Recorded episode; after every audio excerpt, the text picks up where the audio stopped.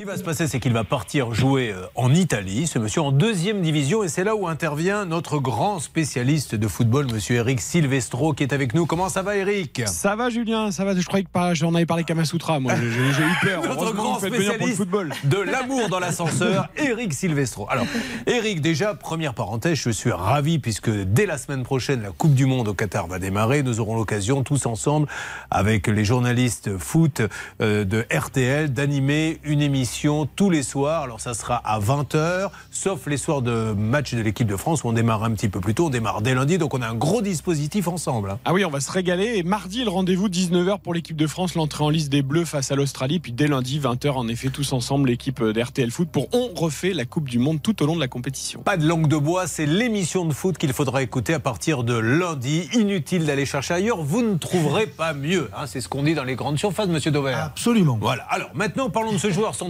son nom, parce qu'il faut vraiment être spécialiste du foot comme vous pour pouvoir retracer sa carrière. On ne connaît pas les, joueurs français. Est-ce qu'il y en a beaucoup d'ailleurs de joueurs français qui jouent dans les deuxièmes divisions anglaises, italiennes, espagnoles? Ah, il y en a énormément. Vous savez, tout le monde ne peut pas percer dans les clubs de Champions League. Il a failli, euh, ce joueur, parce qu'à 16 ans, il était parti en Angleterre, repéré par Manchester City, figurez-vous. Et puis il a eu un petit parcours euh, plutôt aléatoire, des blessures au genou notamment, et sa carrière a été plus difficile que prévu. Il a beaucoup joué en Italie, mais plutôt dans des petits clubs. Une carrière tout à fait honnête tout de même. Hein. Mais là, aujourd'hui, il est toujours donc footballeur en Italie. Oui, en deuxième division, au club, dans le club d'Ascoli. Alors, après, deuxième question, et je vous libère parce que vous avez du boulot. La Coupe du Monde démarre la semaine prochaine, il faut bien la préparer.